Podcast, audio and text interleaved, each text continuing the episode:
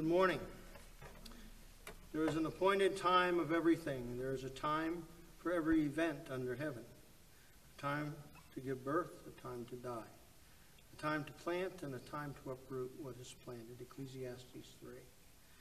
Um, as we think of any prayer requests, please fill out your worship flyers. Also, too, just remember the opportunities we have to grow during the week. And then also, too, uh, to share for the harvest, the food bank that we helping hands we're helping with. And then also, too, for children, baby change for treehouse ministry. Um, as we worship God, it says, I was glad when they said unto me, Let us go into the house of the Lord. Let's stand together as we sing our first hymn, Glorious Things of Thee Are Spoken.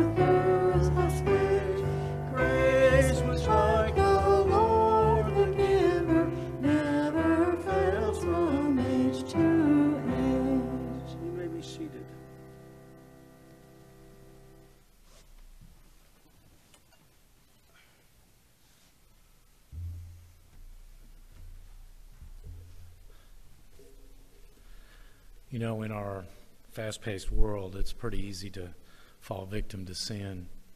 But what doesn't change is God's promise to us that if we confess our sins, they will be forgiven. Please join me in this prayer of confession. God Almighty, we come before you realizing how far short we fall of your perfection. Forgive us for the times we look at things from a worldly point of view rather than your eternal perspective. We admit we read people on surface level and rarely look deeper to consider the struggles going on in their lives. We like to take the world's easy way of writing them off with names or titles that demean them as people and their intelligence when they disagree or hurt us. We admit it is hard to pray for those who hurt or persecute us or say thing, or say all kinds of evil things about us. Thank you for giving us the opportunity to flex our faith by loving them even when they have ill will towards us. All this we can do in the power of the Holy Spirit and in the joy of being forgiven in Christ ourselves. It is through Jesus we pray this. Amen. Our assurance of forgiveness this morning comes from Colossians 1, verses 13 through 14. For he has rescued us from the kingdom of darkness and transferred us into the kingdom of his dear Son, who purchased our freedom and forgave our sins. Our guidelines for living this morning also comes from Colossians 2, verses 6 through 7. And now, just as you have accepted Christ Jesus as your Lord, you must continue to follow him. Let your roots grow down into him, and let your lives, lives be built on him. Then your faith will grow strong in the truth you were taught, and you will overflow with thankfulness. Thank you, Scott. Let's continue to worship as we sing our God. Let's stand together, if you will.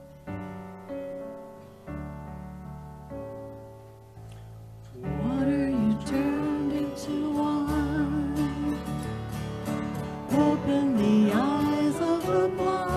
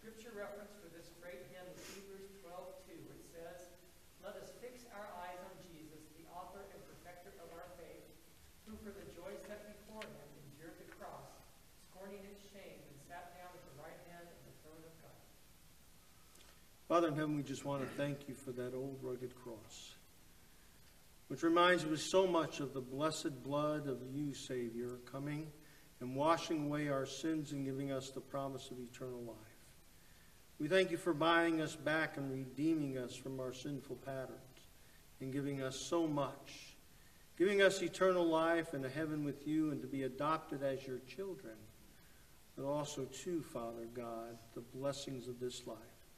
Lord, receive these gifts that these people give from their hearts because they're so grateful for you. And it's in Jesus' name we pray this. Amen.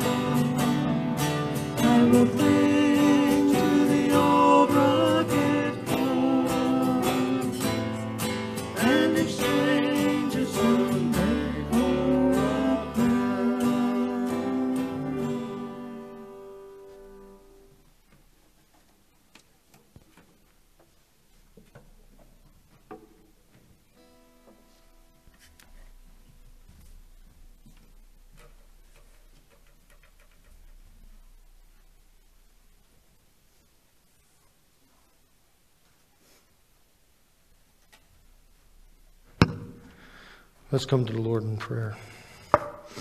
Father in heaven, we just give you praise and glory and honor and thanksgiving for the wonderful blessings that you give us each and every day, for this beautiful weather that we've been having, Lord, and for the rain that has refreshed life, Lord. We just thank you for that. We thank you also, too, Father God, for this great nation and for the opportunities that we have in it and the way we can be part of it and live in it and enjoy the freedoms thereof. We pray especially to Father God, for wisdom for the people that lead it, and that they will listen from the early fathers of this land who geared themselves to a biblical understanding of faith, a biblical understanding of government, and a biblical understanding for the people. We pray, Father God, help them in the decisions that they make, for they are many. We praise you also, too, Lord, for the COVID uh, continuing to go down. We thank you for the vaccinations that have come about and for the healing to this nation in that area. We praise you especially, Father God, too, um, for those who work as civil servants at police, fire, EMS. They put themselves down on the line every week, Lord, and the things that we hear in our own city of killings and people uh, abusing each other and doing all kinds of evil. I just pray as they stand in the gap and help and heal that you'll use them, Lord, and protect them all, Father God. We pray also, too, Father God, for those in our midst who've been going through health issues. We think of Lucille and Anne and Kay, for Joyce, Lord, and her back. And I pray for Mary and her grief. I pray for Frank Wonka, Father God, and for his healing. We pray for Jessica Mackey. Uh, the news that our chemo treatment is working, Lord, we just give you praise for that. We pray also, too, Father God, for uh, Susie, Lord, and for Monica, who started her, going to be starting her uh, uh, chemo treatment, and also for Mitch, who started his on his throat. We pray also, too, Lord, for um, Tom Henyon, my, my nephew and uh, his cousin, that Lord Jesus, that he will bring continued healing to his body for the Davis family, for Tom Johnson, who passed away. Just be with Eddie and their family and their loss. I pray also, too, for Betty and Howard for healing for them. I pray also, too, for Dan, Father. You know the struggles that he's going through.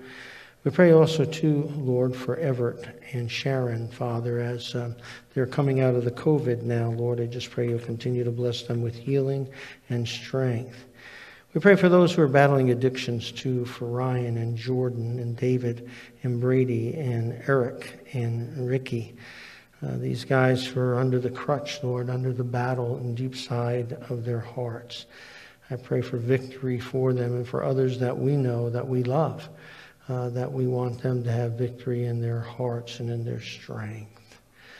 I pray now, Father God, for those unspoken needs, Lord. Someone out there may have somebody in their heart. I pray for marriages, Lord. I pray for people who are struggling right now, Lord, that um, uh, you'll just give them the strength to continue to carry on and gain victory through them. And Father, now I pray for this message as we come to it, Lord. Help us um, to grow from it, to gain from it. May your Holy Spirit work on us to make it come alive to our hearts. In Jesus Christ's name, amen. In 1993, Harvard professor Samuel Huntington wrote a paper, a policy paper for the United States government. And in it, he wrote that there's fault lines in our civilizations that are going to be affecting us in the future. Little did he know back then in 1993 how true that was. Because what is going on right now, there is a tremendous fault line and conflict in our world in the clash of civilizations. In 9 11, we saw that clash when Muslims made a definite statement of how wrong the American culture has become, how its values have lifted. And what he said is, we're not going to have a military clash. It's not going to be an economic clash. But what he said is that we're going to have a clash in values. And right now, we are in the midst of a tremendous upheaval and clash in the values and the morals of our society today. When I was growing up, I can remember the mamas and the papas they weren't such good mamas and papas, believe me, but they were good singers. And one of the songs that they sang, it's, I want to be in the in crowd. And today we see that all throughout our society. People wanting to be in the in crowd and want to dance and be there. And one of the things that we're discovering is that people want to wear the same clothes, they want to do the same things, they want to live living provocatively. And the Bible tells us, even before this guy wrote back in 91, 2,000 years ago, Jesus said there's going to be a cultural clash as you as a Christian. And those clashes are going to be struggle because they're eternal. And he said in Matthew chapter 7 the wide is going to be the way that leads to destruction. Many thereby will follow it. But narrow is the way that leads to eternal life. Jesus called his disciples and he calls you and me to be countercultural Christians. People who stand up in the crowd and stand out in the crowd and show the world that there's a different way, there's an eternal way. And that we see that in many strong ways, that there's a wrong way and there's a right way. For instance, Jesus' way is forgiveness. Jesus' way is love. Jesus' way is that grace will be brought to those who accept Christ and truly want to be saved from death. We also know there's a wide way. We hear of all the different devices right now, the divisions. We've heard of Black Lives Matter, and we've also heard about now this whole thing with Asians being targeted because in Wuhan the COVID virus started, and now Japanese, Chinese, anyone who's of Asian descent is being attacked. And Peter says, no, that we're to stand tall and strong against such values. Peter, if you remember, was speaking to a persecuted group who was taken by Nero and used as a scapegoat so that he could burn down Rome so that he could build another one that would be honoring to him. And what we realize is these people were being persecuted, burned at the stake, and being dragged behind uh, uh, chariots. They were being beaten to death, dragged out of their homes. And Peter says to them, You need to stand strong. You need to stand against the culture. And even though you are being persecuted, you are to submit to the government that's wrong. You're to submit to the worker or the, the, uh, the employer that's wrong. You're to submit to even in your relationships that may not have the partner who loves the Lord. You're to stand and submit in the love of Christ. And so Peter encourages them. And if you remember in the first three chapters, he talks about them being a chosen people, a royal priesthood, a people who stand in the gap between culture and God. And that we are forgiven in Jesus Christ and that we follow a different Savior. And now, that we're going to be persecuted and then that there are going to be times when the heat's going to be so intense, but that Jesus is seen in us even in the most intense spots of life and that we walk according to Jesus.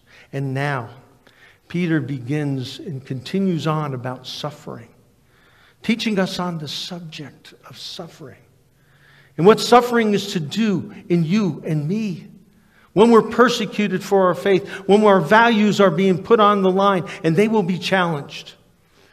You know as well as I do, the next four years are going to be challenging for us. Not to be political, but just to know that the values are going to be very strangely different. That we are in a society right now when you're being brought up and that the Equality Act is a very much an anti-religious volume against Christianity and against the values that we hold. We need to stand strong. We know to hold our arms. And the Bible tells us that when we are persecuted, even all those things that are negative, work together for your good and mine as Christians, to refine us and to make us more like Jesus. And that as we walk in the way of Christ, He'll be seen in our lives as we walk that way, and that we're not to capitulate. And so Peter begins with a military term in this chapter, and he says, Therefore, summarize all that we've been through so far. Since Christ has suffered in the flesh, Arm yourselves. It's a military term of putting on the gear, getting ready for the fight. Also, and with the same purpose as Jesus, willing to put your life down for the faith. Because he who has suffered in the flesh has ceased from sin, so as to live the rest of the time in the flesh, no longer to the lust of men but for the will of God. That's where we're at. You and I are to arm ourselves, no longer living to the world's way, but we are living now to God's way. And that our benefit from this suffering is to be a changed and transformed person. And He gives us the benefits of that. He says to us, that this suffering helps us see that the things of this world that we thought were so important in our youth, so important in the world's way, are not important to it. In fact, they're a waste of time when they're considered in the context of eternity. He shows us the transforming power of suffering when you and I live no longer for ourselves no longer for our selfish will, but we live for the will of God who sent us to this earth for a special purpose. that this transforming power moves inside of us. And it shuts the door, if you will. As we hold on to the grace of Christ and we look to Him, we shut the door to sin in our lives and we give glory to God. The Greek word here is arm yourself. Be prepared for a battle because it will pull, it will tug on both your insides and also those friends and people outside that will try to pull you back in to its grip. That you will walk in a way that's pleasing to the Lord. And even in the church, the church, you will hear things that are just unbelievable. This past week, some of you might have heard it. I was so disappointed when I heard Beth Moore was leaving the Southern Baptist Church. Why? She said it was because the Southern Baptists had been too strict. What? And that the reason why this young man went out and killed those people in massage parlors because of his temptation and he was trying to. This man was a sick man. It's not because John MacArthur or Voddie Baucham, powerful Baptist preachers, are preaching the word and saying this is sin and we got to stop it. We don't stop holding this standard up so that we can let the world pitter patter its way through life. That is wrong. And that's what I see here has happened. You see what has happened in the church. And I'm not picking on just the Southern Baptists, our own denomination, and many denominations, the Presbyterians, the Lutheran, the Episcopal, all of them have gotten accustomed to the darkness. I was reading you know, I was thinking about this the other day. Sandy and I went to a restaurant, and you know how some restaurants are, they're dark to kind of set the mood for romance. I get in there and I think I need a gold, I need a miner's hat on to see. And then I have to pull my phone out when they give me, give me the menu to see what's on the menu, to read it. I pull my phone out and put the light on. I'm hoping not getting in anybody's eyes. And you see, after a while, though, we get settled and our eyes get accustomed to the darkness. And that's what's happened in the church. The church has become accustomed to the darkness and not wanting to offend anybody and wants to be friends with the world. We cannot be friends with the world. It's darkness. It's accustomed to sin. And we're to cease from sin. That's what Jesus says. And we have been bombarded, our children, ourselves. We have accustomed to the darkness. Sandy and I like to watch shows, but we've basically taped them before we go to them. And then when we watch the show, we are speeding through the advertisement. One, two, three, four, nine advertisements. And half of them are not about the product, but they're also giving us a subliminal message of something sinful in our society. And they're promoting some form of lifestyle that is not Christian. And you think about this. You and I, on the average, are being hit from 300 to 350 advertisements a day. Whether it be a bumper sticker or a, a, a, poster out on the roadside or on watching TV or with the radio on, and we are being bombarded. And I would like to sit, I'm thinking about doing it and seeing which ones of those not only is speaking, but, but is promoting a lifestyle that's not pleasing as a Christian to God. And we've become accustomed to that. And it brings down some of our, we become dull to those things in our society. And you see, this is what Peter says. Now, he's not saying because you suffer, you're going to be purged from sin. No. Because, you know, there's some people who suffer and they don't get purged from sin. You think about Pharaoh and how God had Pharaoh continue to, to not do the will of God. And God continued to give him bad things happening, and he still did them.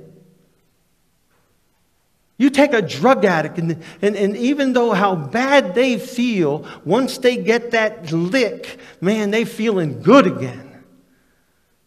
And here the Bible tells us the world is tragically a broken world. And there are areas of sin and temptation that are out there that are trying to take us for a ride. And it's in there. I get engaged couples coming to me to get married. I had another one this morning coming to the pulpit looking to get married. And it's wonderful. But when you start talking to them about the reality of a marriage and the cycle of marriage and dealing with the issues that you deal with differently than each other and the power that it has, they'll sit there and look at you and say, Oh, that might be everybody else, but not us. We're in love. Oh, hit me over the head with a two by four. But they don't know. They don't know the reality of what it is like living with a sinner and you with a sinner and wanting your own way. And even Christians who strive to live with Christ as the center of their heart and, and the other one of Christ as a, and sometimes we don't want to live that way and we live in sin and, and we clash with each other. And our values are different and trying to mold that together and our wanting our way and they wanting their way. How easy it is to tear you apart.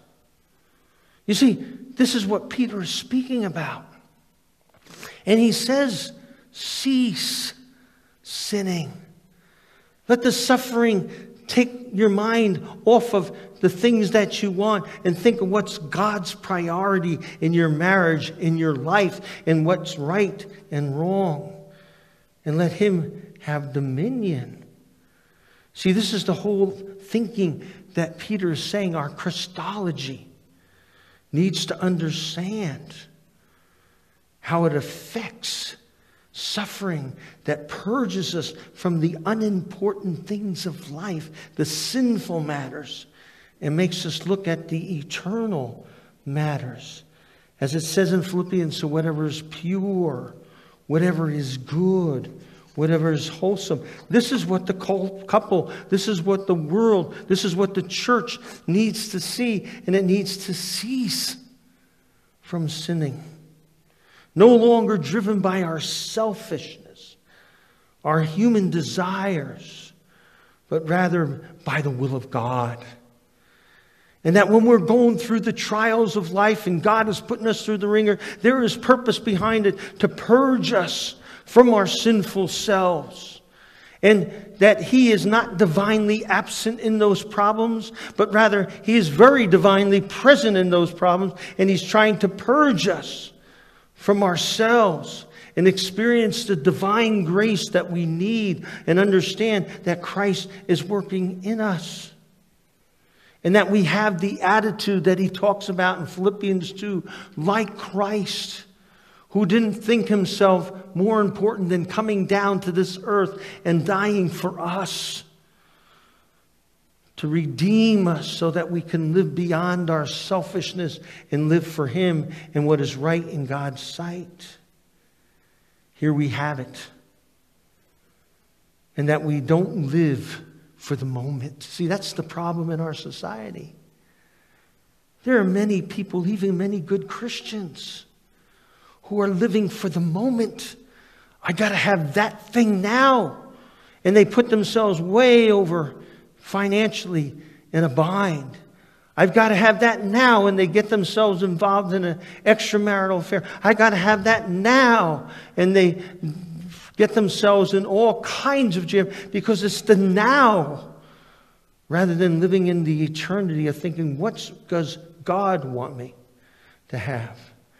I don't know if you've ever lived with a, a, a or known an addict they, they get so uptight, and you can see that their craving is getting a hold of them. And they see somebody. I was with a guy one time, and he was so in need of a, a fix. And he was sweating. And, and when he saw somebody doing it, he begged them for just a little pop so that he could have some relief. And you could see his whole body just desiring it. And as Christians, our attitude should be so much opposite that. That our desire should be for God's will and not for giving ourselves into our own pleasures and desires, but rather into the desires of which Christ wants for us. I love the movie that Tom Hanks was in with Forrest Gump. How many remember that movie? Good old Forrest. Everybody thought he was just dumb as a brick. Out of Alabama, and yet went full ride to the University of Alabama on a scholarship because of his ability and speed. Then after that goes into the army and everything he does is fast and quick and efficient. Put the gun together, boom, boom, boom, boom, boom, boom. He puts the gun together. And his drill sergeant says to him, Come, why did you put that rifle together so quickly? Because you told me so, drill sergeant later on. In the barracks, he's being screamed at by the drill sergeant. The drill sergeant says, Why are you here in the army, sir?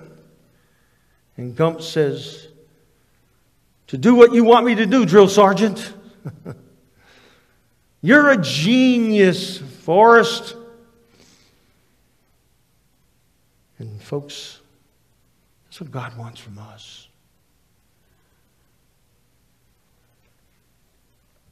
Dave, why do you love that person who's so unlovely to you? Because you have told me to do that, Heavenly Father. Why have you forgiven this person who has hurt you so much? Because you have told me, Heavenly Father. Why do you serve that way, Dave? Because you have told me, Heavenly Father. That's what we need to have. What is our sole purpose in life? To give glory to God. To do whatever your will is, Heavenly Father. There were many people on Palm Sunday who were praising Jesus as he came down the walkway. But underneath there was a rebellion in so many of their hearts. And that's why it turned on him by Thursday because they had their own agendas. They weren't totally sold out to Christ. And they were ready to do their will and not His. And so there's a choice. And today, Peter tells us there's a choice. And Soren Kierkegaard, who was a theologian, said this, which was so excellent about Palm Sunday and to remind us where we need to be. He said, Jesus Christ is the object of our faith. And we either really believe in him and trust him by faith, or we get offended by him, by the way we live our lives in him. And we need to make a choice. Then Peter says, you need to anesthetize yourself because there's going to be a lot of people around you who are not going to like the choice that you make when you choose for Christ. He said, Believe me, they're going to be very upset that you're not like the good old person you used to be. That you've decided for divine enjoyment and divine enablement rather than living in the world. I know a guy who, who, who came to me one time was having problems with his marriage, and it came up that he was having an affair. And I told him, as long as you continue to hold this woman on your side, and she's part of your life, you are not going to have a healthy marriage. You're not going to give your wife what she needed. And I said, There's got to stop. Peter says that. He says, For the time already has passed sufficient. For you have been carried out by the desires of the Gentiles, having pursued a course of sensuality, lust, drunkenness, carousing, drinking parties, and abominable idolatries. He said, This is what you were. But now it's gone. In all this, notice what it says they Who's that? The world. They're surprised that you do not run with them into the same excesses of dissipation. So they malign you. They throw your name in the dirt. They make fun of you.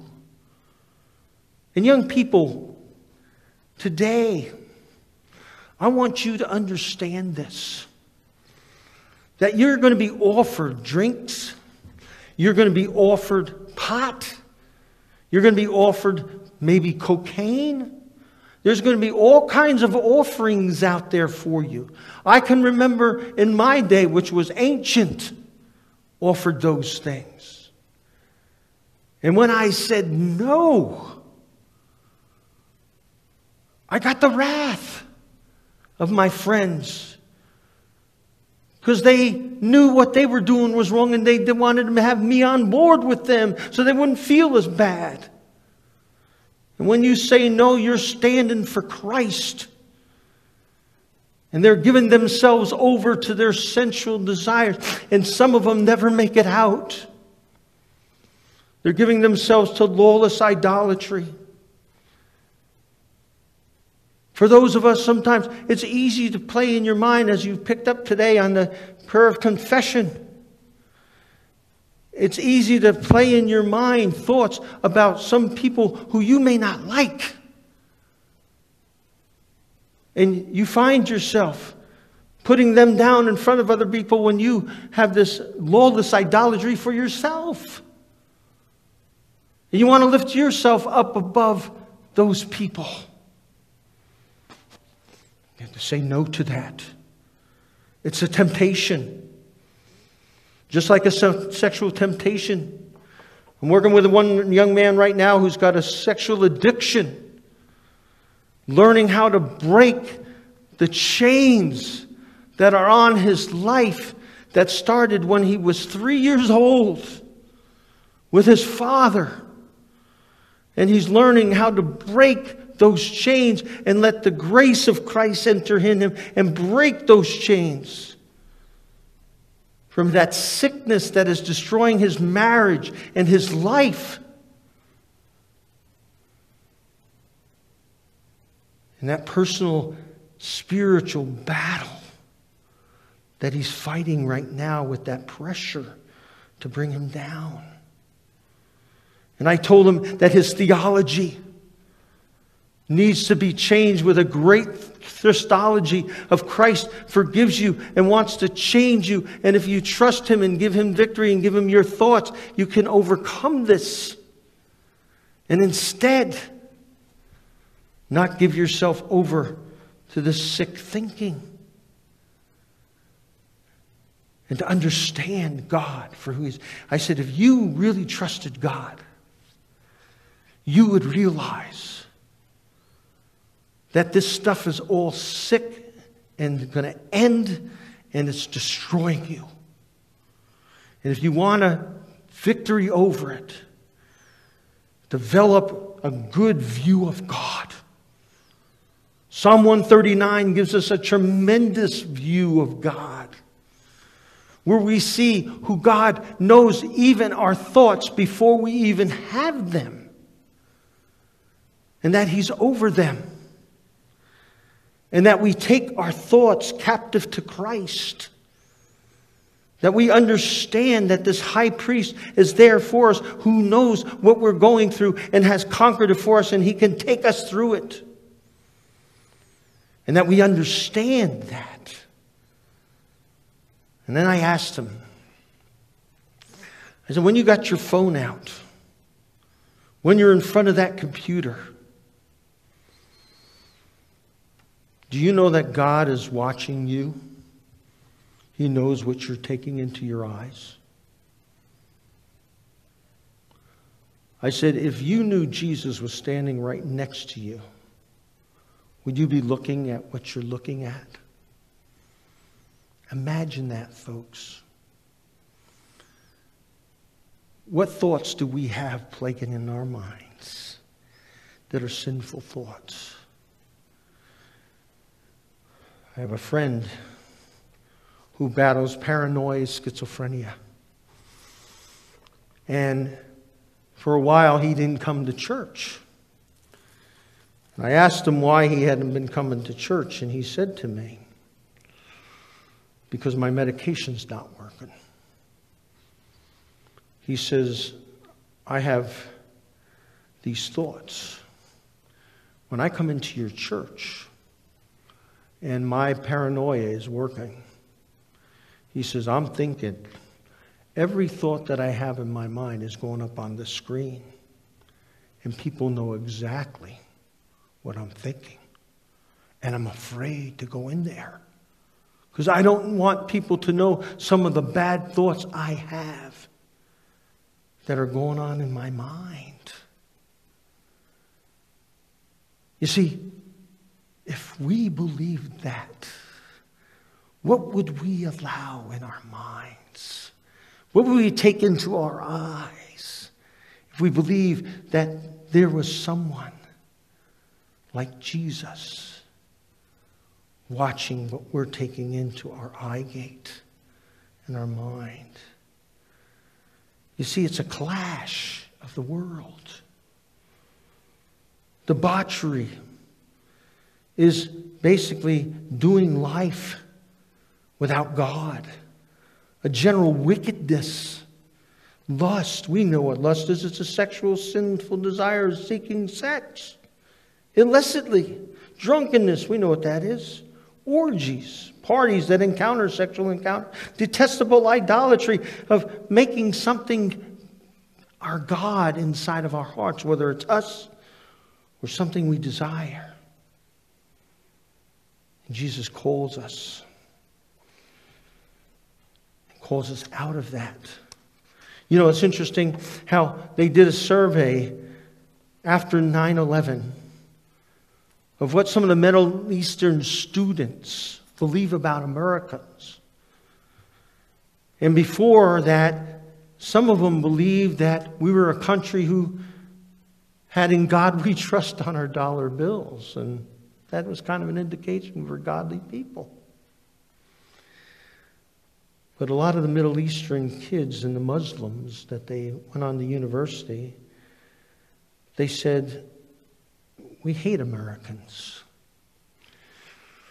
because there's two things on their mind money and sex.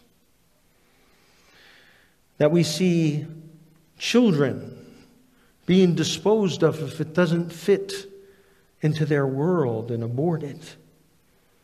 They see television that is disgusting and provides all this porn and sickness and sin. And it's destroying the culture. And then they, we wonder why the Muslims had a jihad against America and hit the pillar of the economic world, which is Wall Street, because of all its sin.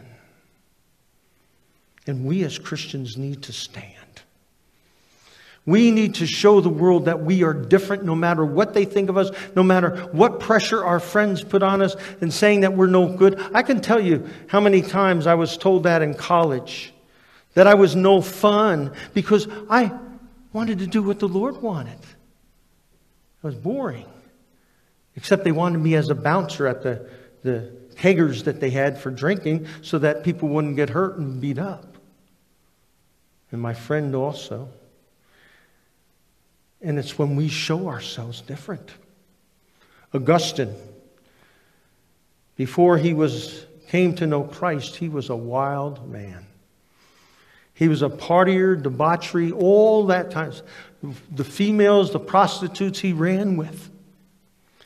And when he came to know Christ, he was walking down his hometown road one day, and a gal called out to him, Augustine, Augustine, it's me one of his old girl prostitutes. And he turned his shoulder over and he said, I know, but I'm not me. Because Christ had changed his heart and he walked away from that belligerent lifestyle. You see, you know it as well as I do.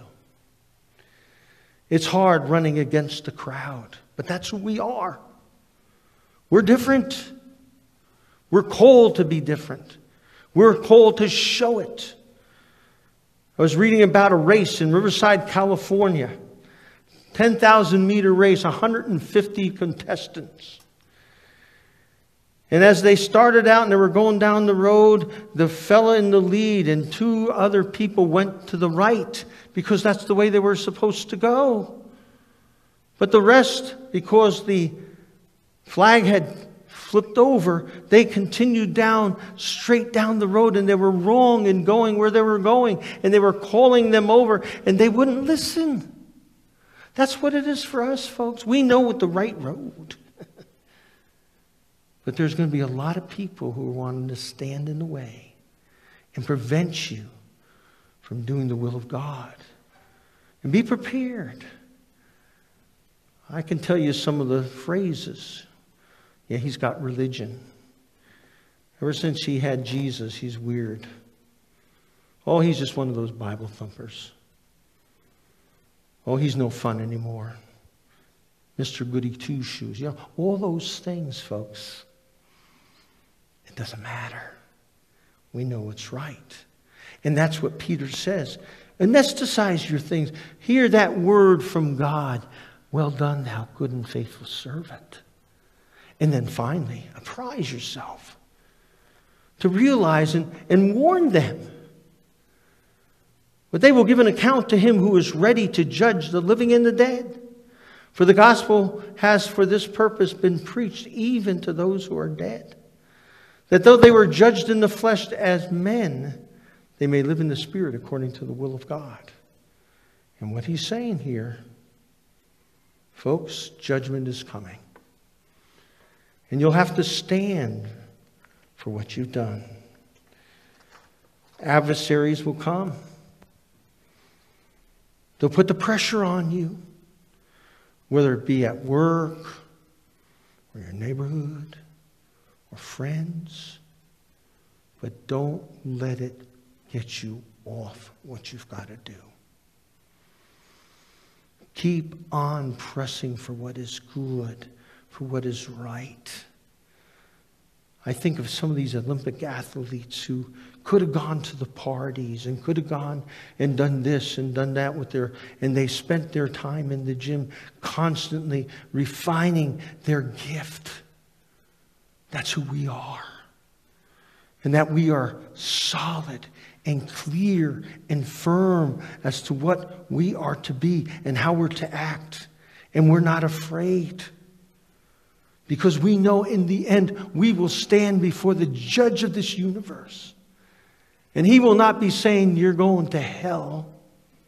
Those without Christ will hear that. But we'll hear another book open. And in that book, we will hear Jesus say, Well done, thou good and faithful servant. And because of you did this, and you did this, and you did this, you will receive a crown with these jewels on it. And you will experience blessings because you lived in the will of God. And that, well done, received the crown of life that came when you accepted Jesus in your life. You know, folks, there's nothing more scary for me right now as a Christian. When we heard that was presented to our government, the Equality Act. It's a serious matter. And there are things that there are people in this government who want to change the way we as Christians operate the influence we can have on this culture and the moral values. And it affects everything from sports to bathrooms and restaurants. And we need to stand strong. Richard Niebuhr, when he wrote on Christ and culture, it's very easy for the church to grab onto the Christ of culture and become part of the world and affirm those world values. But that's not right.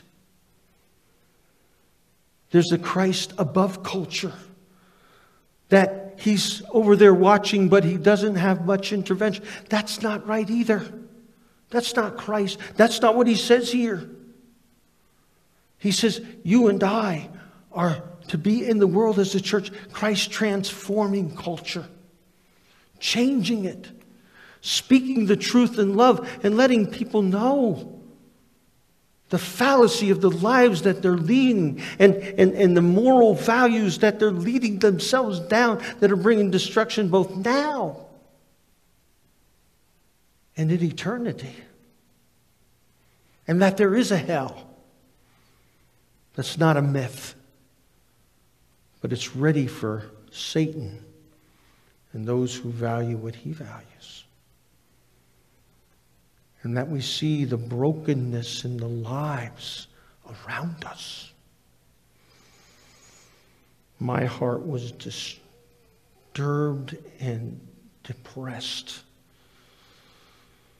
Several years ago, when who I had a friend and I did not know her situation.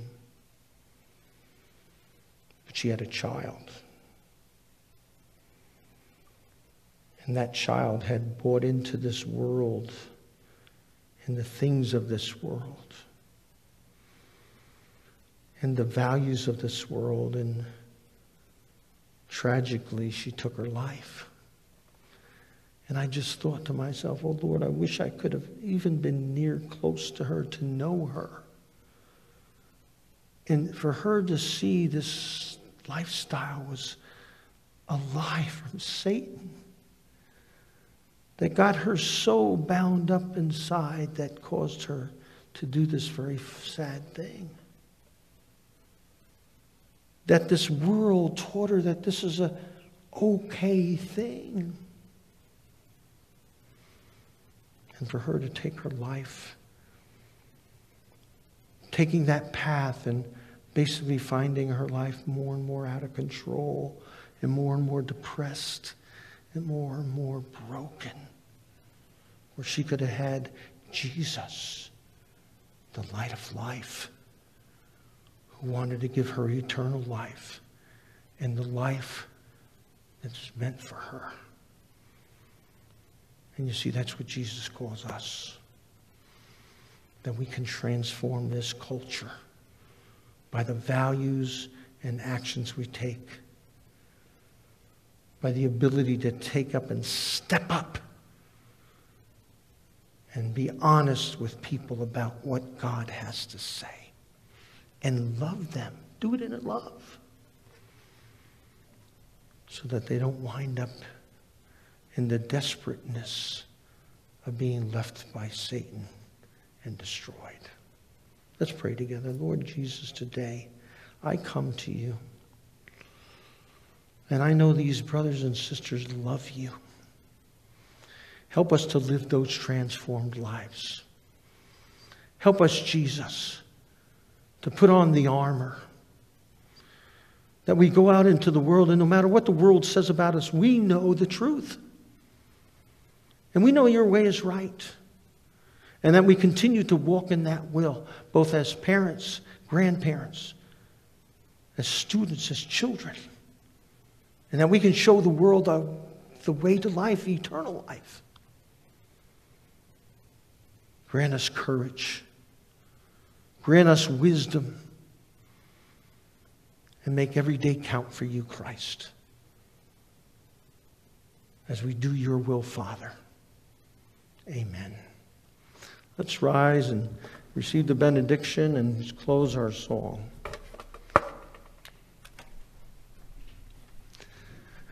And now go in the grace of the Lord Jesus Christ, the love of God your Father, and the fellowship of the Holy Spirit now and forever. Amen.